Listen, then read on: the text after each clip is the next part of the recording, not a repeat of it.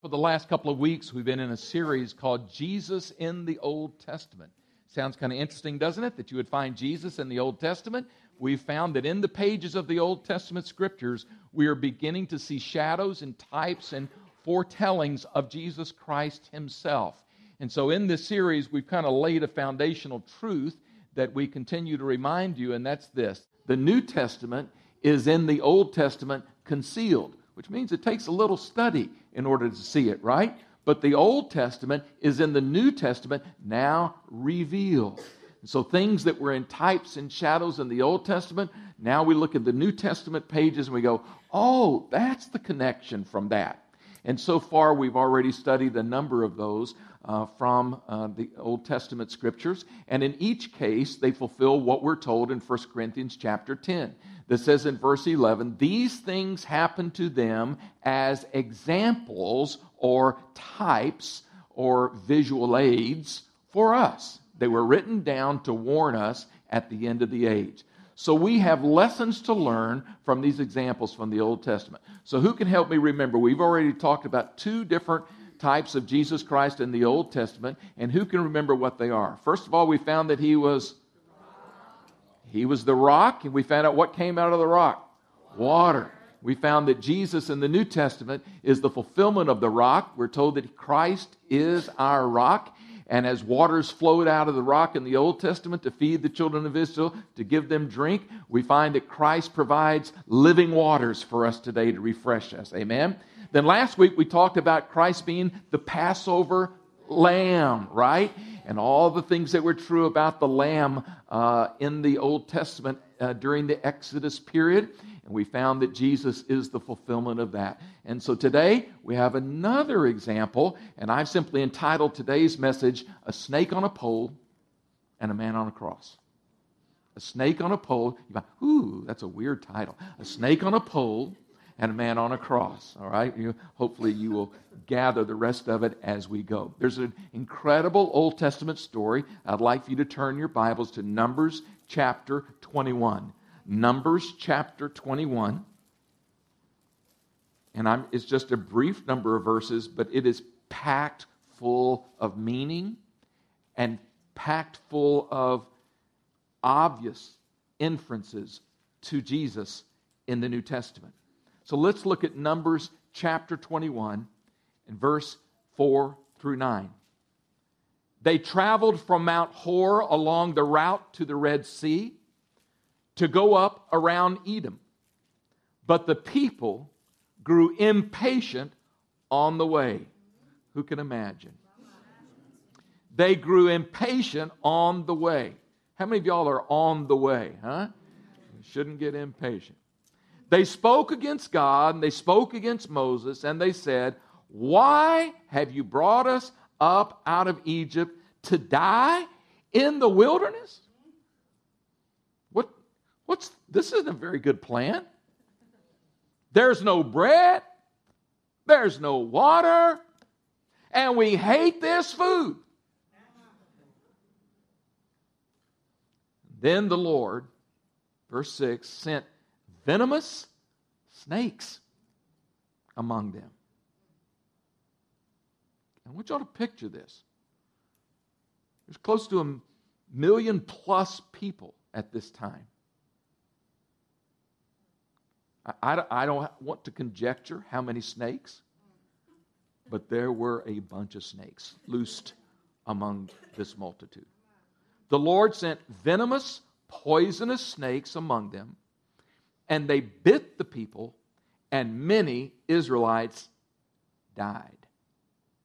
The people came to Moses and said, We sinned when we spoke against the Lord and against you. Please pray that the Lord will take the snakes away from us. And so Moses prayed for the people. And the Lord said to Moses, Here's what you need to do make a snake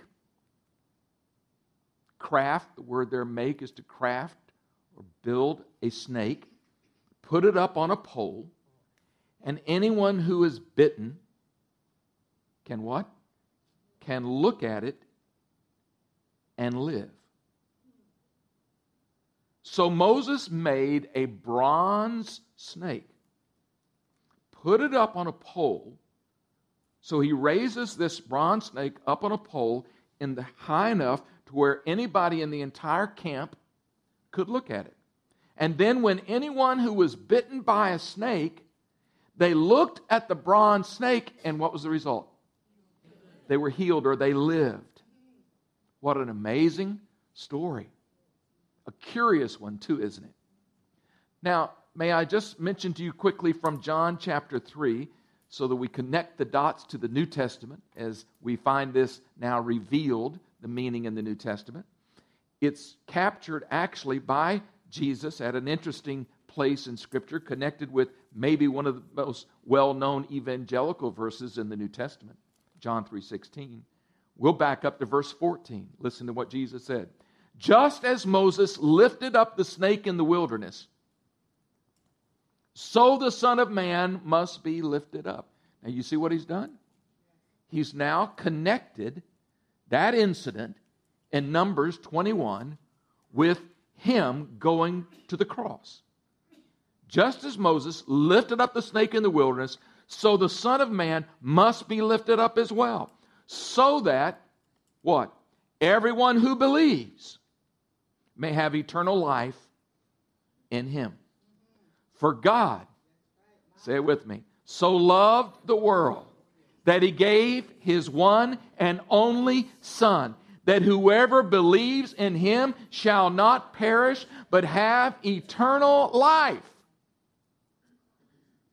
For God did not send his Son into the world to condemn the world, but to save the world through him. Wow. So let's take a moment and break down our story. As we said before, this is all about a snake on a pole in the middle of a wilderness, in the middle of their walk that had been extended beyond what it was supposed to be. We have to remember that the people's rebellion that is revealed here in Numbers 21 wasn't a new development. In fact, it had pretty much been the, the, the state of their heart and mind for some time. We see repeatedly that the people of God who were following Moses only months after a miraculous deliverance out of their bondage, you would think they would be very grateful, wouldn't you?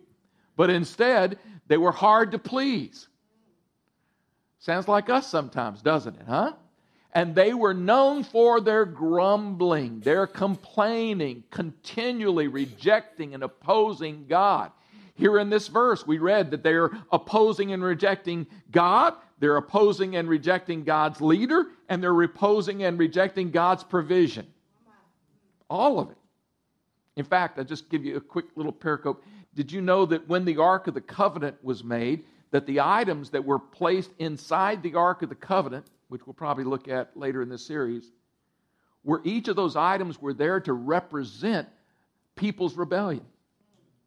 You think about it, do your own studies. Remember what was inside there? The manna was in there. Do you remember in a jar? A little bit of manna was inside the ark.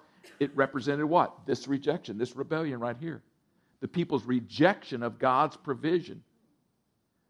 And it was placed in the ark so that it could be what? Covered by the mercy seat. Isn't that a beautiful picture? Okay, so they were grumbling people, they were complaining, and you might just say, well, where did this complaining come from? Listen, most people don't just complain out of habit, although we, many of us have a habit of complaining. Come on, someone say amen. Most of the time, our complaining and our grumbling and our opposing God and His provisions and His leaders goes deeper into our hearts. And many times it's connected to an unbelief in our heart a lack of trusting God, and actually a rebellion in our heart against God. Now, where does rebellion come from? Rebellion is simply working against God, wanting to go our own way instead of God's way. Rebellion is rooted in the old man. Rebellion is rooted in the sin nature, which is basically self. Everybody say self? self. Yeah. That old self is rebellious by its very nature. Maybe you haven't noticed it, but two year olds tend to get rebellious. Why? They're not just bad kids, they were born that way with that nature. That's why we need a new nature created on the inside. Amen? So we find in this text the people were rebelling against God. The scripture tells us in the New Testament that we've all done the same, that everyone has sinned and come short of the glory of God. Really shouldn't be any surprise to us as we look at this story and we try to get to the bottom of, of what caused the, the snake biting. And if we were doing a, a forensic CSI investigation to try to find, to get to the bottom of the problem, it wouldn't take long to get to it. We examine the trail of evidence from people dying from snake bites and we trace it back. What we would find is it was rebellion. Should be no great surprise that the killer's name is rebellion and sin. God's people were rebelling and it got them snakes. Poisonous snakes, no less. Now, uh, that's not a fun experience. Now, some, you know, I, I, found it interesting when my family moved to the East Coast from Texas. In Texas, there's snakes everywhere. I mean, we got a lot of poisonous snakes. I mean, you grew up being trained to recognize snakes. And I got here, people never talk about snakes out here in the Mid Atlantic area. Maybe certain regions, but I don't hear about it too much. Now, they're around, but uh, you don't hear about it so much. But in Texas, my high school mascot was named the Rattlesnakes. So, what does that tell you? Yeah, I broke that curse off a long time ago, by the way. But anyway, my point is, I was very accustomed to snakes and the result of poison. And when you got a rattlesnake bite, what you needed to do to treat it? Well, this was what was going on in this particular story. Um, speaking about rebellion in the heart and how it's rooted to selfishness and sin, uh, I remember of an incident years ago when the Lord had me praying. Um, I was actually a new pastor in the city of Austin, Texas, and I was young. It was my very first church that I pastored, and I was praying for revival for my church and uh, for our city. And I was praying and fasting deliberately for revival to come. And um, so I remember that during that time, a group came in from out of town and started a new ministry on the University of Texas campus. And um, all of a sudden, hundreds of young people began to come to Jesus. And uh, this was Bob and his ministry, yeah, way back in the day.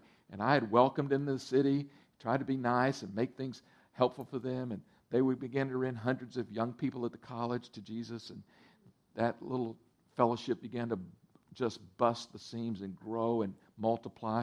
And I remember complaining to the Lord. Can you believe this? I complained. I remember saying, Lord, I was upset because revival was coming, but it wasn't coming through my church. And I remember in, can, in prayer saying, Lord, I, why are you using Maranatha? I mean, we've been here. You know, I'm, I've been praying, standing in the gap. Couldn't we be the recipients of some of this? Ooh, God, God, all over me with conviction. Whoa, he convicted me. He said, You see, your motives were totally wrong. Your motives for praying for revival were rotten and rebellious to the core. You need to repent. No wonder you're not experiencing revival. Oh, man. I repented and said, Lord, you could bring revival to our city any way you wish, any way you want to do it. It just shows you, though, how easy it slips in, doesn't it?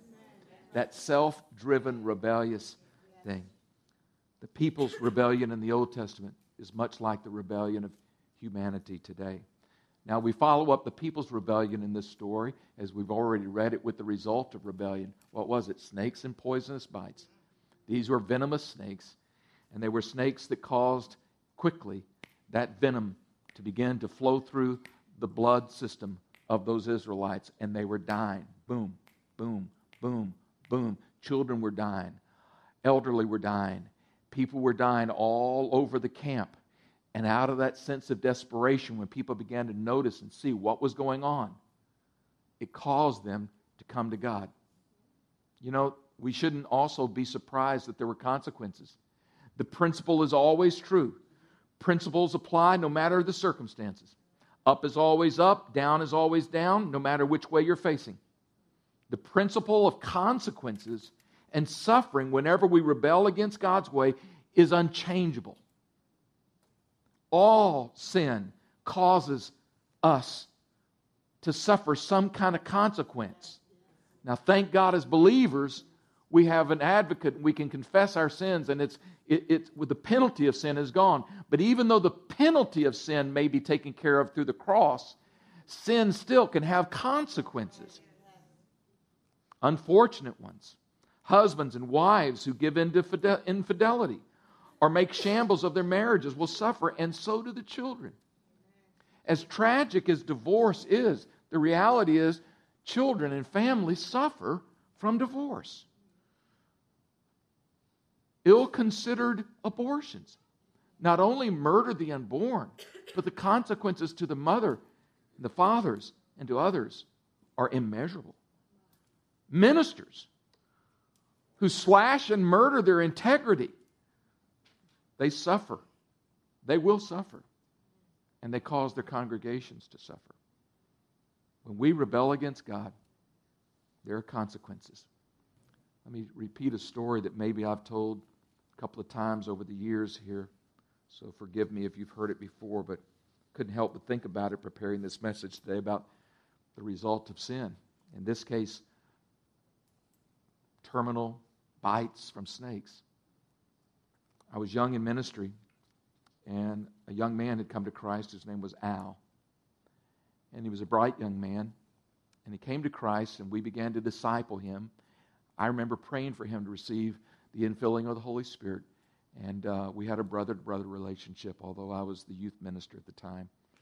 But he was a good young man, and I watched him as he grew in Christ. He had a hunger for God and things of God and was growing. And then I noticed there came a particular point a few years later in his life where he just began to drift into a place of materialism. And he just wanted stuff. And he just was trying to just gather just money for himself. He got married, had a child, had two children, and uh, he was working uh, too many hours, and I noticed that the effects on his marriage were not good. And, and uh, next thing you know, I heard from someone else who said, Did you know that Al has been betting on football games, professional football games? Uh, and by the way, this was back in the day in which that was rare. I mean, it wasn't as common as it is today. Today it's endemic. Um, but anyway, he was betting on a lot of football games. And um, and I said, Really? I said, That's not, that's not good. I said, No, I'm really concerned for Al. Well, months passed, maybe a year passed, and I didn't have a whole lot of contact with Al. And uh, next thing I know, I received a phone call. They said, Please open up Sunday morning's newspaper and look at the headlines. Looked at the headlines at the bottom of the first page about a man who had planted a bomb on an airplane to kill his family. I read the story, made some phone calls, and discovered that Al, out of desperation, had gotten into great debt due to his gambling. And he took out a life insurance policy on his wife and kids. Millions of dollars of a life insurance policy. And then intentionally planned their demise. This is way before security stuff that we have today in airports. And he built his own bomb, put it in the baggage, his wife's baggage, and took them to the airport and loaded them onto the plane, knowing his plan was is that that timer would go off as they were in the air and it would kill his family. And the result would be he would benefit from the insurance policies. Can, even when I restate the story, I think, how could, could anyone think that? And um, caught up with him. Thank God the security, even as unsophisticated it was during those days, su- suspected something about the luggage, pulled it off the line, examined the luggage before the plane ever left Austin, Texas. It was on the way to St. Louis. Removed it. When they landed in St. Louis, the FBI welcomed him, welcomed the family off the plane, and immediately we were in contact with the husband back in Austin. They arrested him. He went to court, was given a life sentence. I remember finally getting up the courage to go visit him in prison. I could hardly stand seeing the consequences and the effects of what started as a rebellious heart, pushing God out, not wanting to give God first place, but instead replacing it with the desire for stuff and things and materialism. And then slipping off into all kinds of disobedience. And I know a lot of us wonder how that could never happen. It just doesn't happen. Listen, I have lived long enough and watched enough things in, in people's spiritual lives to know that their man's heart, the Bible says, is deceitfully wicked. And it's sad what can happen. There are consequences for sin. Now, on the note of that depressing story, let me share with you good news.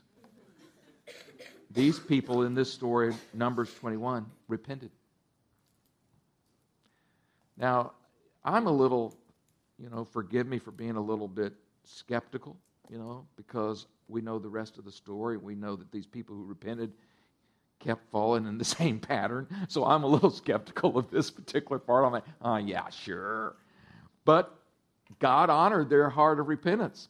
And the scripture tells us that uh, the people came to Moses we see there in verse 7, and they said, Moses, please. Now, this was, remember, in the midst of seeing the consequence, right?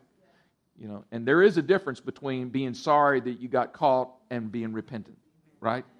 But God honored this. They came to Moses, said, Look, everybody's dying. These snakes are biting us, and there's, you know, they're killing our people. And so they went and they asked uh, Moses to pray and to intercede for them, and he did.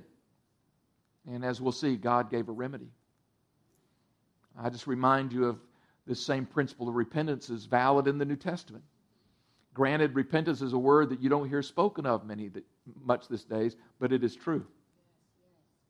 Repentance is for today, just as it was the times of Moses. In Acts chapter 2 and verse 38, when Peter is preaching to the crowds, he said, What? Repent the word here means to have a change of mind, a turn of direction. Repent and be baptized, every one of you, in the name of Jesus Christ for the forgiveness of your sins, and you will receive the gift of the Holy Spirit. So, what's the key to salvation? It begins where? With repentance. Repentance plus faith, as we'll see in this next part of the story. So, the people asked for forgiveness. The Lord was gracious, and the people's repentance brought about God's remedy. It's an incredible painting there of, uh, from an Italian artist of the, the snakes uh, biting people, and then you can see God's remedy, the serpent on the pole, and people uh, being lifted up by Moses and people looking at it. So let's talk about that. What was God's remedy? An fascinating, remarkable remedy that God told Moses. Now remember, I think we all know that God's big enough that in that story he could have simply done what? Snapped his finger, spoken a word, and everybody who had been bitten by the snakes could have been healed. By the way, can I just note something? Do you notice in this story it never said that the snakes were removed? He did not eliminate the snakes, nor their poison. He only provided a way out. Hmm. What?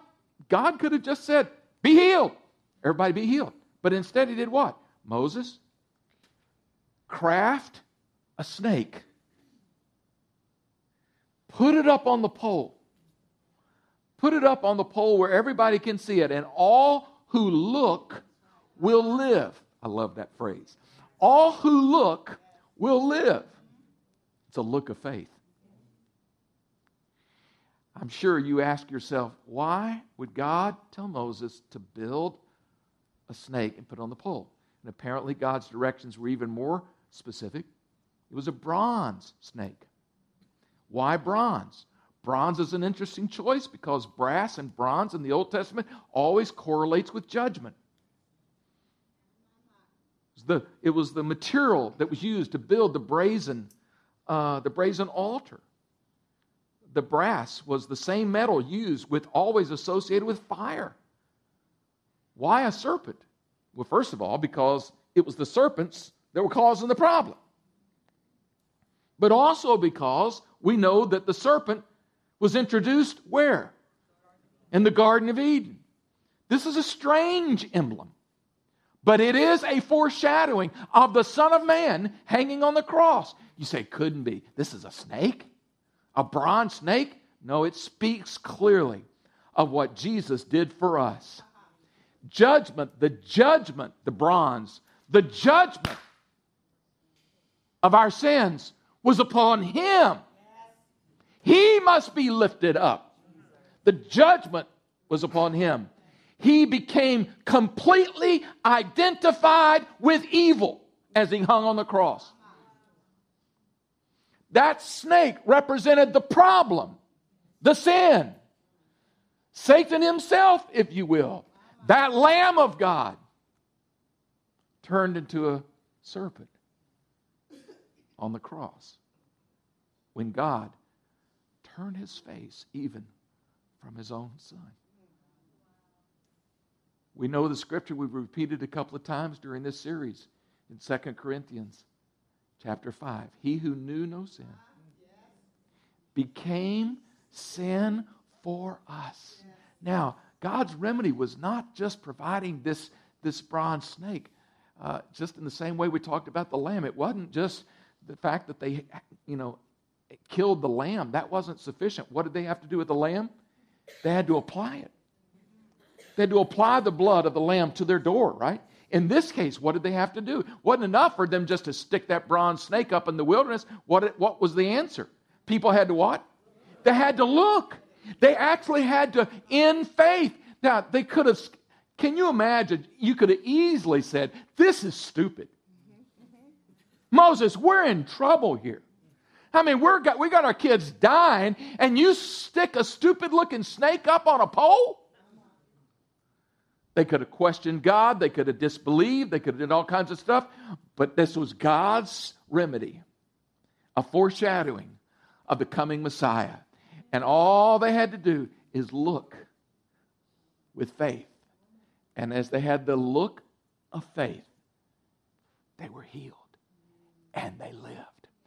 Isn't it so today?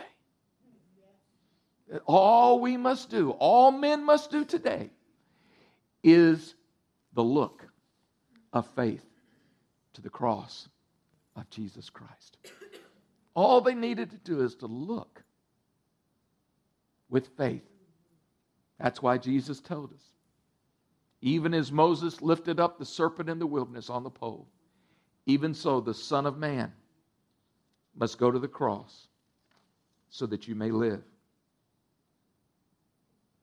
What a story.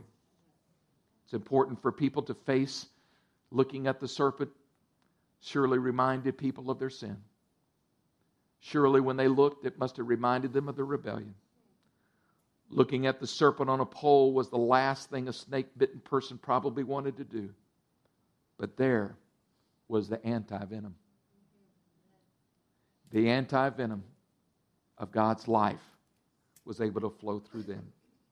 I find it amazing that God didn't eliminate the snakes, but He did provide the antidote. But it's there for us today in the same way that we still have sin in the world today. As horrible as it is, men and women, children still have the option to rebel against God, to deny Him, to ignore Him, to question his existence, and yet he lives. And yet, the same work of Christ on the cross is available for everybody to embrace today. But some people simply have to repent and look. Repent, turn, and look in faith. Embrace Jesus Christ, and you'll find that anti sin venom flowing through your own veins. Would you stand with me this morning as we close? Ask our prayer teams to come forward. I hope that this picture is clear to you this morning as it is for me to imagine the, the work of Jesus at Calvary becoming the same so that we could receive forgiveness of sin and life. I know most of you in this room know Jesus personally. And maybe today's message is simply a faith builder for you to remember what He's done for you. Maybe it's an additive to your, uh, to your menu of options of how to share the love of Jesus with others that don't know Him. Or maybe there is someone here today who's not in a right relationship with God, but we can invite you into that even now. And to put your faith, put your look, put your eyes of faith on the cross and come to Christ and receive that wonderful, wonderful answer. Would you bow your heads with me? Lord, I pray for every person in this room right now and their relationship with you. I pray if there's even just one who's not in right relationship with you, that the conviction of the Holy Spirit would draw them to the truth. Even as we open up this altar and we invite people to come forward for prayer, I pray that they would respond and take a step towards you. Thank you, Lord, for reminding us today of that remarkable sacrifice that you made for our lives. I thank you today for the anti venom. We've all been bitten. All of us here have been bitten. Thank you that we have that anti venom flowing through our veins. In Jesus' name. Maybe this morning you need a miracle. You know, the presence of God was so strong this morning in worship. I'm sure many people's minds and bodies and lives have already been touched, but I have prayer teams that are available to pray with you and agree with you. Maybe you have a special request, and that's the power of agreement in prayer. So our teams are available here. If you'd please come forward and let them begin to pray with you and just and minister to you, uh, they're ready to do that. And I want you to take advantage of that opportunity. Denise is going to come and declare just blessings over you. These are not just words, but they're words released by faith, faith words, faith filled words. You be on the receiving end and just welcome those words of blessing as she declares them over you now. Just receive the blessing of the Lord today. Lord, I pray for your blessing of the prioritizing of our time to seek first the kingdom of God. I bless you with the priority of Jesus in your heart. I bless your time with him as you gaze into his eyes that you would be transformed from glory to glory.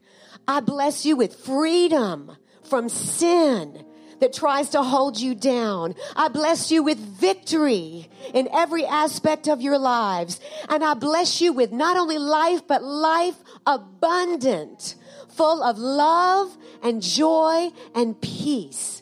Be blessed as you go from this place in Jesus' name.